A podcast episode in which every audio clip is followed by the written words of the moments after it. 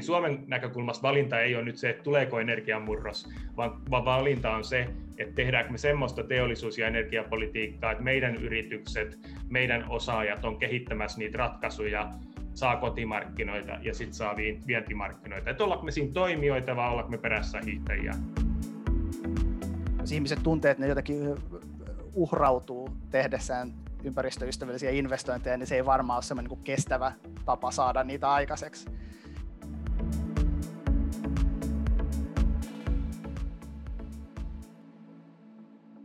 Kuluneen vuosikymmenen jälkeen tuntuu, että ratkaisujen tarpeessa on sekä me että maapallo.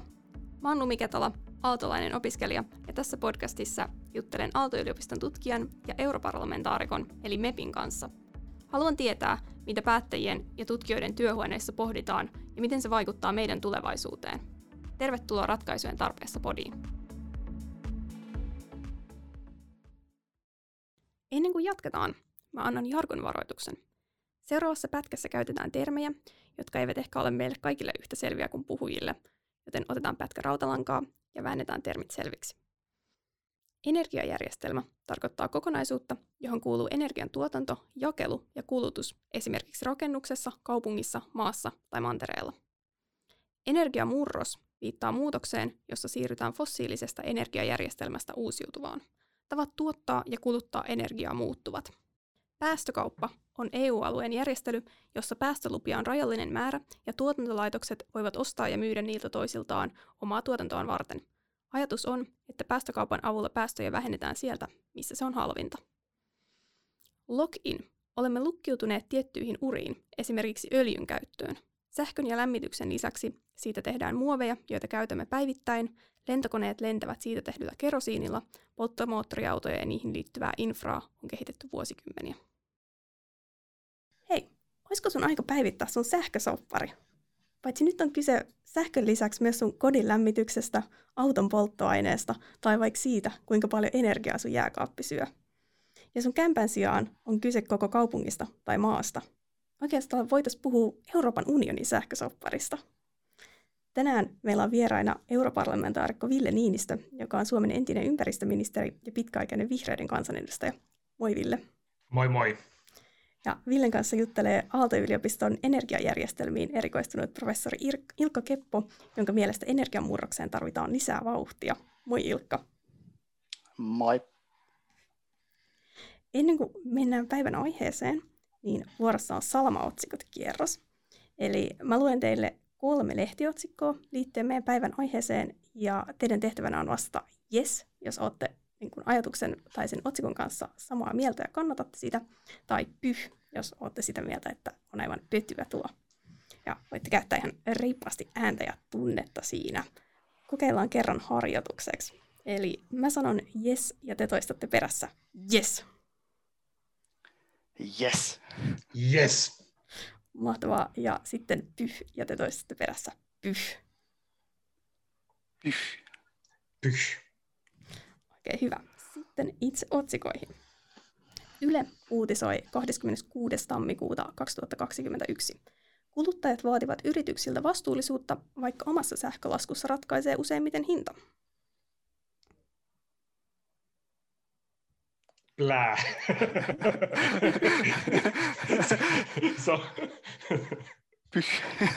Sekä tässä oli.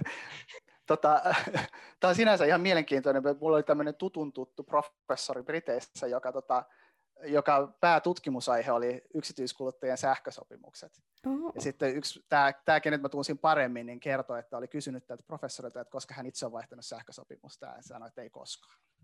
Sitten voisi tietenkin sanoa näin, että jos siirryttäisiin reaaliaikaiseen hinnoitteluun ja niin, että hinnoittelu toimisi paremmin, niin mä sanoisin, että aika usein se suosisi myös sitten kuitenkin näitä kestävämpiä energiavaihtoehtoja, että se on myös niin kuin vähän isompi järjestelmäremontti, jota sen tarvitaan. Okei. Sitten seuraava otsikko.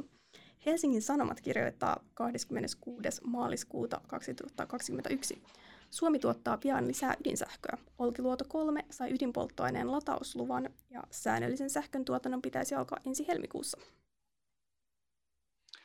Yes. Kyllä tähän pakko sanoa yes siinä mielessä, että kun se on kestänyt 20 vuotta, niin on se nyt hyvä, että se joskus valmistuukin. Joo, sitä on kyllä odotettu. Sitten viimeinen otsikko on Kauppalehti kirjoittaa 13. helmikuuta 2021. Suomeen syntyy yritysten vetyklusteri, EU-rahat kiikarissa. Muutokseen tarvitaan koko teollinen elinkeinoelämä mukaan. Yes. Yes. Kai se nyt ennemmin on hyvä kuin huono, mutta vedyllä on ollut silloin vähän semmoista historiaa, että siinä oli tuossa 2000-luvun puolessa välissä oli tosi kova innostus ja siitä oli tosi paljon EU-tutkimusrahaa oli siinä ja näin. Ja niissä on semmoisista tutkittu akateemisestikin semmoisia niin sanottuja niin kuin hypesyklejä. Ja tavallaan siis se, että en mä nyt väitä, että vedyssä olisi nyt käynnissä hypesykli, mutta niillä on vähän semmoinen niin on-off-henkinen semmoinen. Mä väitän kyllä, että vedyssä on käynnissä hypevaihe, mutta siitä huolimatta niin sanotaan, että puolet siitä on totta ja mahdollista ja toinen puoli on niin kuin aivan ylimenevää hypeä. Tietysti vedyssäkin olennaista on se, että millä se tuotetaan ja mikä sen niin kuin hyötysuhde ja energiatehokkuus on ja siinä mielessä niin vetytaloutta tarvitaan paljon siellä, missä sähköstäminen ei ole mahdollista. Ja siihen se on kyllä iso asia. Kiitos näistä kommenteista näihin otsikoihin. Ja seuraavaksi siirrytään itse keskusteluun ja kysymyksiin. EU:n on tarkoitus olla ilmastoneutraali vuoteen 2050 mennessä, ja energiamurroksella on tässä iso rooli. Ja matkalla siihen ilmastoneutraaliuteen seuraava etappi on vuodessa 2030, johon kohdistuvia tavoitteita ollaan just kiristämässä EU:ssa. Ilkka ja Ville, lyhyesti tähän alkuun, vaikka tämä onkin iso kysymys, miltä nämä seuraavat 9 vuotta teistä näyttää? No jos mä aloitan poliitikkona, miltä EUn päätöksenteon näkökulmasta tällä hetkellä näyttää, ja Ilkka voi kertoa sitten tutkijana, mikä on lopullinen totuus siinä määrin, miten se on mahdollista. Mutta siis kyllähän me niin kuin eletään semmoista aikaa, että jos me katsotaan vaikka uusiutuvien energiamuotojen kannattavuuskehitystä. Tuulivoima on nykyään edullisin uusinvestointien kohde Suomessa ja kannattavuus kasvaa ja osuus kasvaa nyt jo sähkön tuotannosta noin 10%. Se on kasvanut viimeisen 5 vuoden aikana sieltä 2% 10% ja kasvupotentiaali on edelleen valtava. Eli meillä on iso remontti, niin kuin järjestelmäremontti tässä käynnissä siinä, että uusiutuvien osuus kasvaa. Ja sitten fossiiliset vihdoin alkaa tulla alas aika tehokkaasti ja systemaattisestikin, kun EUn päästökauppa alkaa vihdoin toimia. Ja nyt kun EU on tekemässä 2030 vuoteen uudet ilmastotavoitteet, eli todennäköisesti 55 tai 60% on päästövähennystavoite verrattuna vuoden 90 päästöihin, eli 40 vuodessa tullaan alas siis 55-60% päästöistä, ja tällä hetkellä me ollaan siellä missäs me oltaisiin 2/5 suunnilleen, eli tässä tahti kiihtyy aika voimakkaasti tällä vuosikymmenellä päästövähennyksissä, mutta toisaalta business as usual johtaisi meidät jo sinne 4/4 nykyarvioissa. Eli tämä murros on nyt niin kuin kiihtymässä ihan jo niin kuin bisneksen omalla logiikalla, ja kun katsoo sitten EU-hiilineutraalisuustavoitetta 2050 vuoteen, niin sitä kun on komissio ennustanut ja skenaarioinut, niin se sektori, joka on kaikkein helpoin saada hiilineutraaliksi, on tämä energiantuotanto ja ennen kaikkea sähköntuotanto. Ja näyttäisi siltä, että viimeistään 2035 mennessä niin EU-sähkötuotanto voisi olla hiilineutraalia. Että se on se ensimmäinen osuus, jos sinne niin kuin pyritään. Ja onhan se siis aivan valtava energiajärjestelmän muutos. Ja tässä murroksessa niin yksi keskeinen muutos on se, että ei ole enää isoja keskitettyjä laitoksia, vaan kuluttaja- ja tuottajaroolit voi mennä sekaisin, että pientuotanto kasvaa ja sähköverkot lukee 2 suuntaan ja lukee sähköä 2 suuntaan. Että tämä on tämä murros, joka tällä vuosikymmenellä tapahtuu ja se heijastuu niin isojen toimijoiden kuin tavallisten kuluttajienkin arkeen.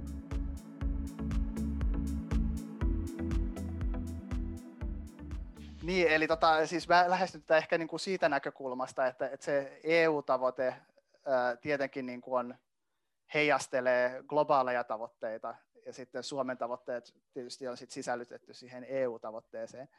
Niin ne EU-tavoitteet on saavutettavampia kuin globaalit tavoitteet. Mä oon niin kuin erityisen huolestunut siitä niin kuin globaalin tavallaan siitä, että kuinka mahdollista on saavuttaa niitä globaaleja tavoitteita.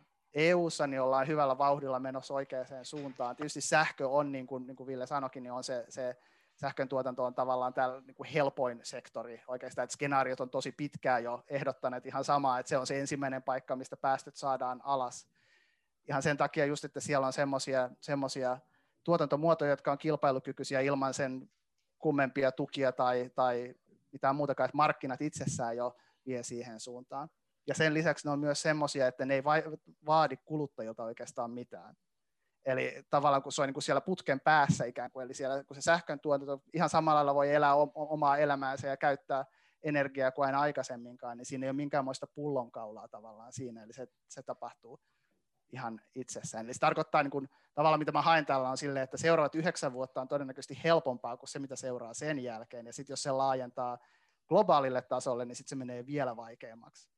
Eli siltä näyttää ehkä niin kuin näin mun näkökulmasta. Ja jos poliitikkona sanoo, niin just se on se iso keskusteluaihe EU:ssa on se, että miten me toteutetaan seuraavaa 9 vuotta niin, että se helpottaa myös sitä vielä vaikeampaa muutosta sen jälkeen ja vaikuttaa siihen globaaliin muutokseen. Että tavallaan esimerkiksi päästöjen vähentäminen tässä vaiheessa on helppoa korvaamalla kivihiili maakaasulla ja sanotaan, että päästöt vähenee lujaa, mutta sitten jos me investoidaankin tällaiseen energiamuotoon, mistä tulee edelleen varsin merkittäviä päästöjä, niin sitten meillä tulee tämä niin kuin lock-in-efekti siinä, että päästöt lukkiutuukin investoinnilla tietyille tasoille ja sitten nollaan pääseminen tulikin äärettömän kalliiksi. Eli nyt on olennaista katsoa jo sinne pitkälle 2050, kun tämän vuosikymmenen päätöksiä tehdään, ja siinä se globaali näkökulma on kyllä myös tosi tärkeä. Joo, tähän liittyenkin, Ilkka, sua mietittää just tämä energiajärjestelmän hitaus, että jos nyt tehdään investointeja, niin sitten ne tulee voimaan aika hitaasti, on voimassa pitkään. Miten sun mielestä voitaisiin saada vähän nopeammaksi tätä vauhtia? Niin siis, joo, tämä on mun suosikkiaiheita, niin suorastaan se, että tavallaan, että periaatteessa tiedetään, mitä suunnilleen pitäisi tehdä, että pystytään hyvin kuvittelemaan, että miten energiajärjestelmä voisi rakentaa sillä tavalla, että se olisi yhteensopiva näiden päästötavoitteiden kanssa.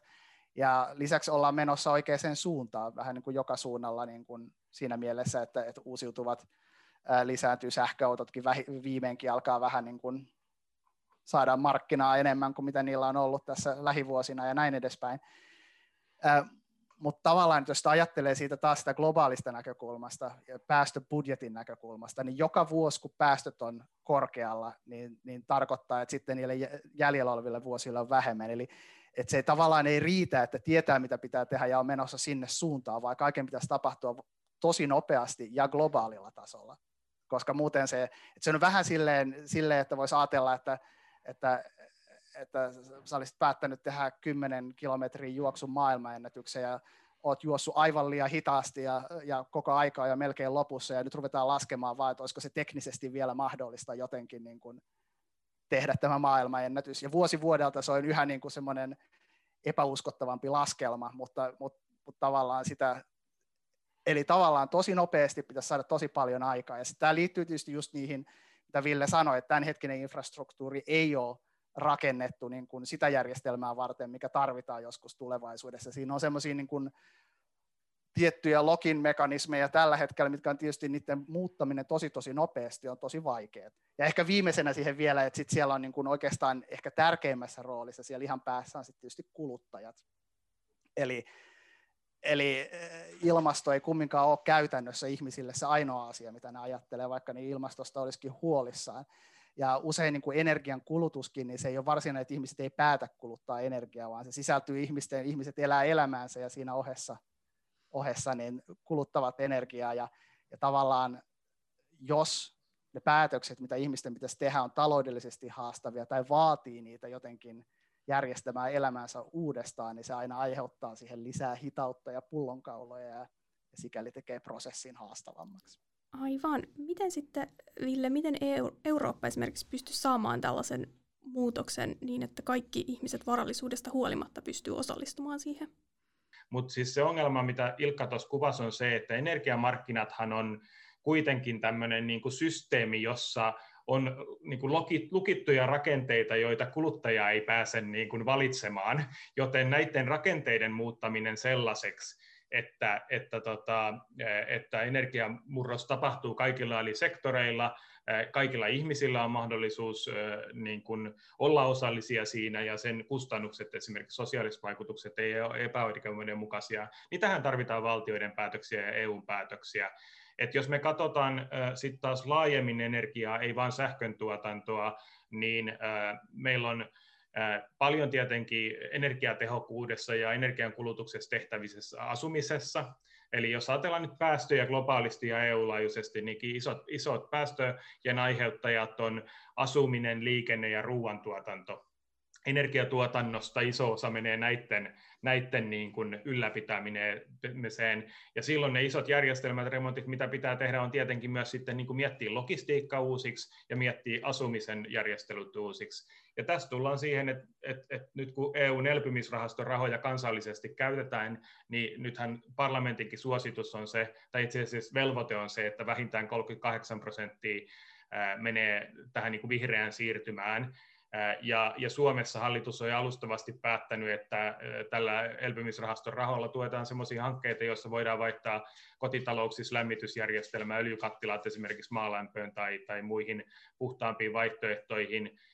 Tämän tyyppisissä siirtymissä valtio voi tukea sitä, että kuluttajalla, ihmisellä on vaihtoehto, että lyhennetään sitä, että kun iso osa tavallaan niin kuin ekologisempaan energiajärjestelmään siirtymistä on jo nyt taloudellisesti kannattavaa, mutta ongelma on se, että pitää ottaa lainaa ja kaikille ihmisille ei ole lainanottokapasiteettia, niin lyhennetään sitä investoinnin kannattavuussykliä ja painetaan sitä lainan kustannusta alas niin, että ihmisillä on mahdollista tehdä. Tämä on yksi esimerkki siitä, että miten asumisessa saadaan kaikki tähän mukaan. Eli Suomen näkökulmasta valinta ei ole nyt se, että tuleeko energiamurros, vaan valinta on se, että tehdäänkö me semmoista teollisuus- ja energiapolitiikkaa, että meidän yritykset, meidän osaajat on kehittämässä niitä ratkaisuja, saa kotimarkkinoita ja sitten saa vientimarkkinoita. Että ollaanko me siinä toimijoita vai ollaanko me perässä hiihtäjiä. Kyllä se tästä joka tapauksessa tulee, että tämä niin kuin voima on niin iso. Ja se Ilkan olennainen huomio on tietysti se, että meillä on globaalilla tasolla tavallaan kaksilla rattailla menemistä, että missä vaiheessa kaksilla rattailla meneminen loppuu, missä vaiheessa Kiina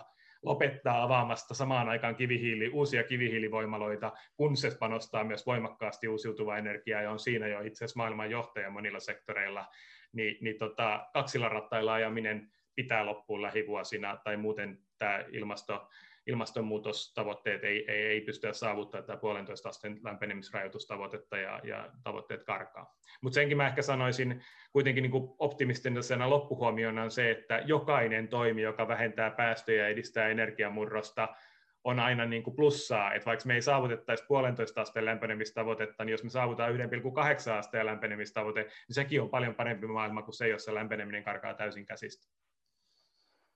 Joo, pitää sanoa vaan tuohon viimeiseen vielä, että mä olen erittäin paljon samaa mieltä, että se 1,5 astetta, niin se oli, se, tai siis on edelleen, niin se on tietysti tosi hyvä siinä mielessä, että se on niin kunnianhimoinen, että se tavallaan tekee selväksi, että paljon pitää tehdä ja näin edespäin.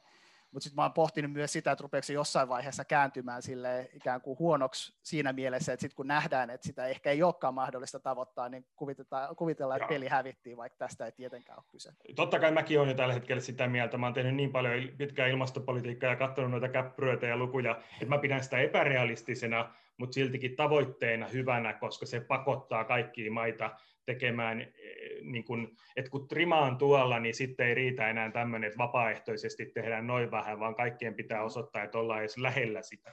Niin, aivan.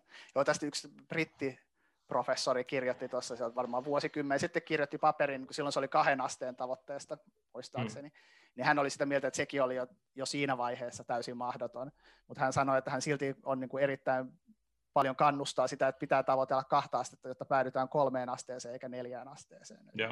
Ja nyt muuten pitää sanoa myös se, että kansainvälisissä nämä Global Climate Tracking kansalaisjärjestöt pitää. Mä en muista, minkä sen järjestön nimi oli, joka tämän laskun on tehnyt, mutta on laskenut eri maiden hiilineutraalisuustavoitteet yhteen ja että mihin lämpenemiseen päädytään vuoteen 2100 mennessä näiden nykyisten sitoumusten jo niin kuin YK-ilmastosopimukseen annettujen sitoumusten perusteella ja sitten sen jälkeen vapaaehtoisesti ilmoitettujen. Et nythän hiilineutraalisuustavoite on Kiinalla 2060, EU:lla 2050. Bidenin hallinto tulee todennäköisesti ilmoittaa Yhdysvalloille virallisen tavoitteen 2050, joka oli hänen kampanjatavoite. He panostaa paljon siellä tällä hetkellä jopa $3 biljoonaa niin kuin tämmöinen pääsääntöisesti uusiutuvaa energiaa, energiainvestointeihin menevä infrapaketti on tulossa, nyt puhutaan siitä, että 2,6 astetta tai jopa 2,1 astetta, se on se haitari, johon näillä nykyisillä tavoitteilla, niiden tulkinnasta riippuen, miten voimakkaasti niitä toteutettaisiin, niin päästäisiin jo tällaiseen lämpenemisen rajoittamiseen. Ja siinä ollaan jo aika paljon edetty siitä, kun vähän aikaa sitten ennusteet oli yli 3 asteessa. Et kyllä tässä niin kuin kuitenkin on tapahtunut edistystä. On.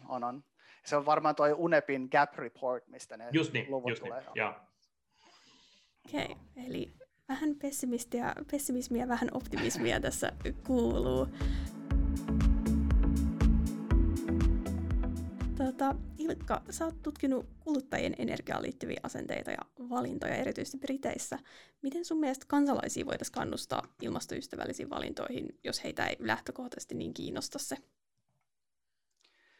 No varmaan vähän, mitä Ville tuossa oikeastaan sanokin, eli ainakin epäsuorasti, eli että tavallaan ne pitäisi tehdä semmoiseksi helpoksi valinnaksi ihan niin kuin riippumatta siitä, että mietitäänkö ilmastoa erityisesti. Että jos ihmiset tuntee, että ne jotenkin uhrautuu tehdessään ympäristöystävällisiä investointeja, niin se ei varmaan ole semmoinen niin kuin kestävä tapa saada niitä aikaiseksi. Tai ainakin sitten niin kuin ihmisten pitäisi näkemykset siitä, että mitä he arvostaa ja arvottaa, niin pitäisi muuttua ehkä tämänhetkisestä vielä aika voimakkaasti.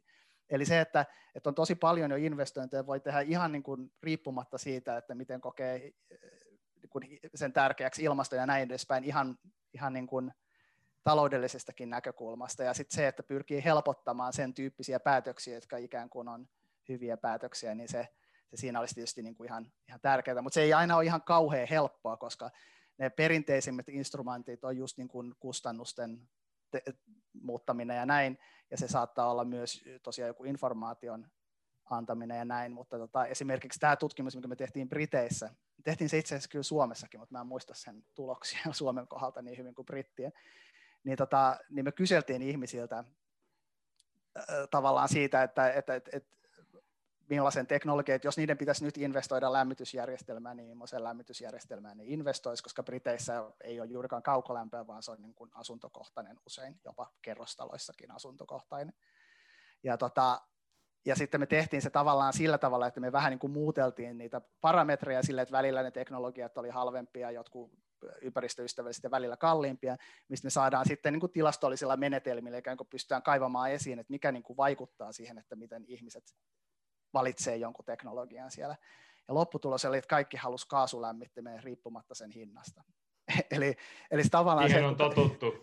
Niin siihen on totuttu, sitä tiedetään, miten sitä käytetään, se pystyy pistämään päälle silleen tunti ennen kuin tulee töistä kotiin ja tietää täsmälleen, mitä saa ja näin, niin se tavallaan se niin kuin, se, että tekisikö ihmiset oikeasti näin, jos heiltä oikeasti pitäisi investoida tai usein lämmitysjärjestelmään, sitä tietysti ei voi tietää, toivottavasti ei, mutta niin kuin ainakin tämän kyselyn perusteella, niin se on niin kuin vähän niin kuin sanoin aikaisemmin, että se energia on niin kuin semmoinen yksi edellytys niiden normaali elämälle, mutta ei mikään semmoinen niin kuin kiintopiste, että siihen välttämättä pistettäisiin kauheasti energiaa.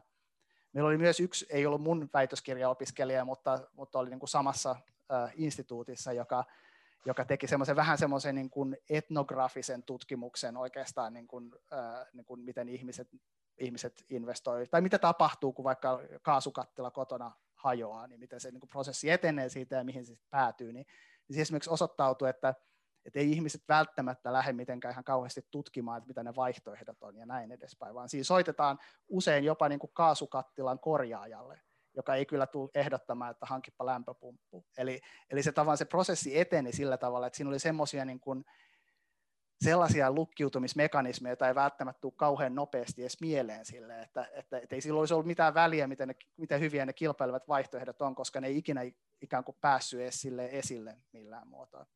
Me ollaan paljon EU-tasolla keskusteltu ja eri maiden toimijoiden ja järjestöjen ja yritysten kanssa puhunut, ja mulla on ihan sama vaikutelma, että Itse asiassa Keski-Euroopassa, kun on kotitalouskohtaisia lämmitysjärjestelmiä ja usein just kaasupohjaisia kaasuboilereita, niin se savotta tulee olemaan vaikeampi siellä purkaa niin kuin vanhoissa asunnoissa olevaa energiankulutusta, ja myös energiatehokkuuden parantaminen on vaikeampaa. Et Suomessa sanotaan, että näissä asioissa yleinen tietämys ja ihmisten valmius ottaa selvää, ja kun vaihtoehtoja on, ja ne on osoitettavissa, että ne on rahansäästöä aika nopeasti, niin mä sanoisin, että meillä olisi aika hyvät edellytykset tällä puolella kehittää omaa osaamistamme ja meidän yrityselämän niin kuin ratkaisuja niin, että voidaan näyttää esimerkkiä. Ja kuluttajille mä uskon kuitenkin se, että tekee hinnan näkyväksi, niin tulee olemaan tehokasta ohjausta. Että pitäisi päästä enemmän reaaliaikaiseen sähköhinnan hinnoitteluun niin, että kuluttaja voi itse sähkölaskuaan ohjata sillä, että ohjaa kulutusta sellaisiin ajankohtiin, kun sähkö on halvempaa. Suomalaisethan miettii jo esimerkiksi kyllä sitä, tai tietää sen, että sähkö on kallista silloin, kun on talvipakkasilla on kovia kulutuspiikkejä, niin esimerkiksi se, että koska sen saunan lämmittää, niin sillä voi sitten reaaliaikaisessa hinnoittelussa aika paljon säästää. Ja tämän tyyppisiä asioita, niin pitäisi saada se hinnoittelu toimimaan sinne kuluttajalle asti, ja se käytännössä ohjaa sitten energiankulutusta siten, että niin kun ei tarvita niitä piikkejä, joissa sitten on paljon fossiilisilla tuotettua energiaa. Toi kuulostaa kuluttajan näkökulmasta tosi jännittävältä.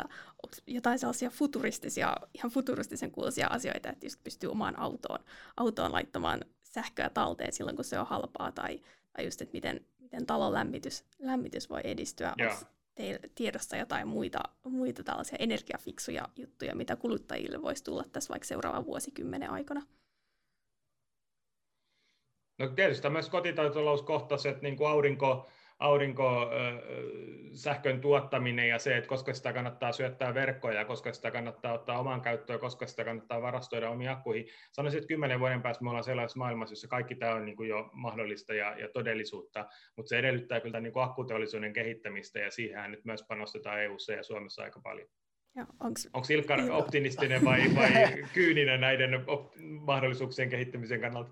No mä oon siis aurinkoenergiateknologia esimerkiksi sille, että sitä olisi enemmän yksityisillä ihmisillä niin kuin Suomessakin, koska täälläkin itse asiassa saa kyllä ihan hyvin, varsinkin kesäisin, niin sähköä paneeleilla. Ja akkuteknologia, akkujen hinnat laskee tosi nopeasti, eli niitäkin varmasti jossain vaiheessa niin kannattaa hankkia. Tietenkin tällä hetkellä ne on niin kuin erityisen kannattavia sellaisissa saariverkoissa ja muissa vastaavissa, missä ikään kuin on vähän niin kuin välttämättömiä.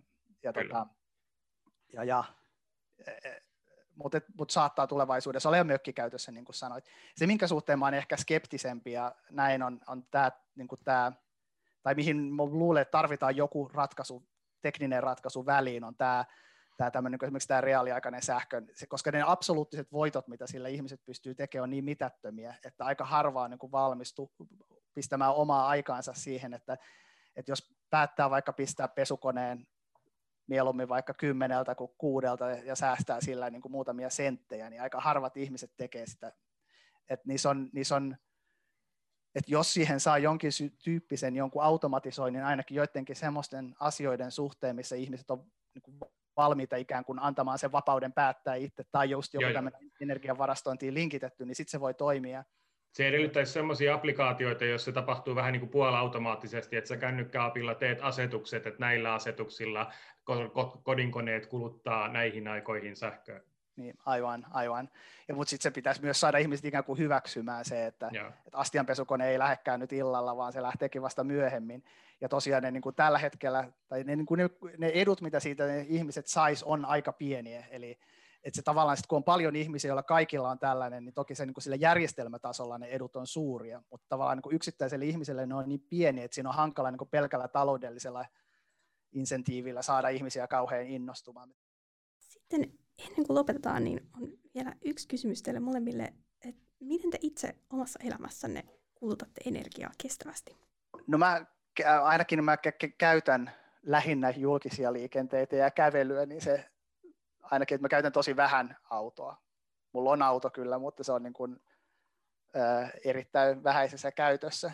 Mulla on oikeastaan niin kuin ollut koko sen ajan, kun mä oon käyttänyt energiaa, niin mä oon yrittänyt tavallaan niin kuin ajatella niin, että ihmisillä on erilaisia elämäntilanteita ja pitää liikkua, pitää asua tietyllä tavalla, mutta jokaisen niiden niin kuin tavallaan se, että sä teet tietyn valinnan, niin se voi tulla silleen, että okei, näin niin kuin haluan tehdä, okei, miten tämän valinnan voi tehdä mahdollisimman ympäristöystävällisesti, niin mä oon oikeastaan jo 15 vuotta toiminut niin, että silloin kun mä en ole tarvinnut autoa, niin mä en ole käyttänyt autoa ollenkaan, mä oon ollut autojen ja yhteiskäyttöyrityksen asiakas pitkään, nyt mulla on itse asiassa käytössäni plug-in hybridi, ja sitä kautta vähäpäästöinen auto. Se valinta, minkä teet noin niin kuin muuten elämäntilanteen pohjalta, niin sitten okei, että mä haluan tehdä näin, miten tämän energiankulutuksen tässä voi järjestää järkevästi. Niin se on vähän niin kuin jokapäiväinen asia, että ainahan sitä miettii, kun sä teet kulutusvalintoja, että miten tämä on ympäristön kannalta järkevä valinta.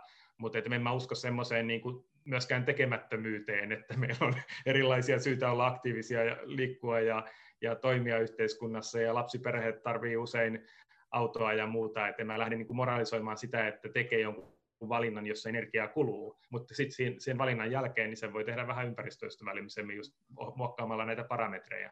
Hienoa. Paljon voidaan tehdä ja paljon myös isommat pyörät pyörii paremman tulevaisuuden puolesta. Ja tässä oli meidän keskustelu tällä kertaa. Ihan mahtavaa, että olitte mukana. Kiitos Ville Niinistö. Kiitos. Ja kiitos Ilkka Keppo. Kiitoksia. Energiajärjestelmät on isoja ja hitaita, eikä tulevaisuus varsinaisesti helpolta näytä. Mutta kun on paljon työtä edessä, ei auta kuin kääriä hihat ja alkaa hommiin. Keskustelu energiamurroksesta jatkuu Aallon Instagramissa, ja jos haluat äänesi kuuluville EU:ssa, kerran mielipiteesi yhdessä.eu-nettisivulla. Kiitokset tästä jaksosta ja näkemisiin!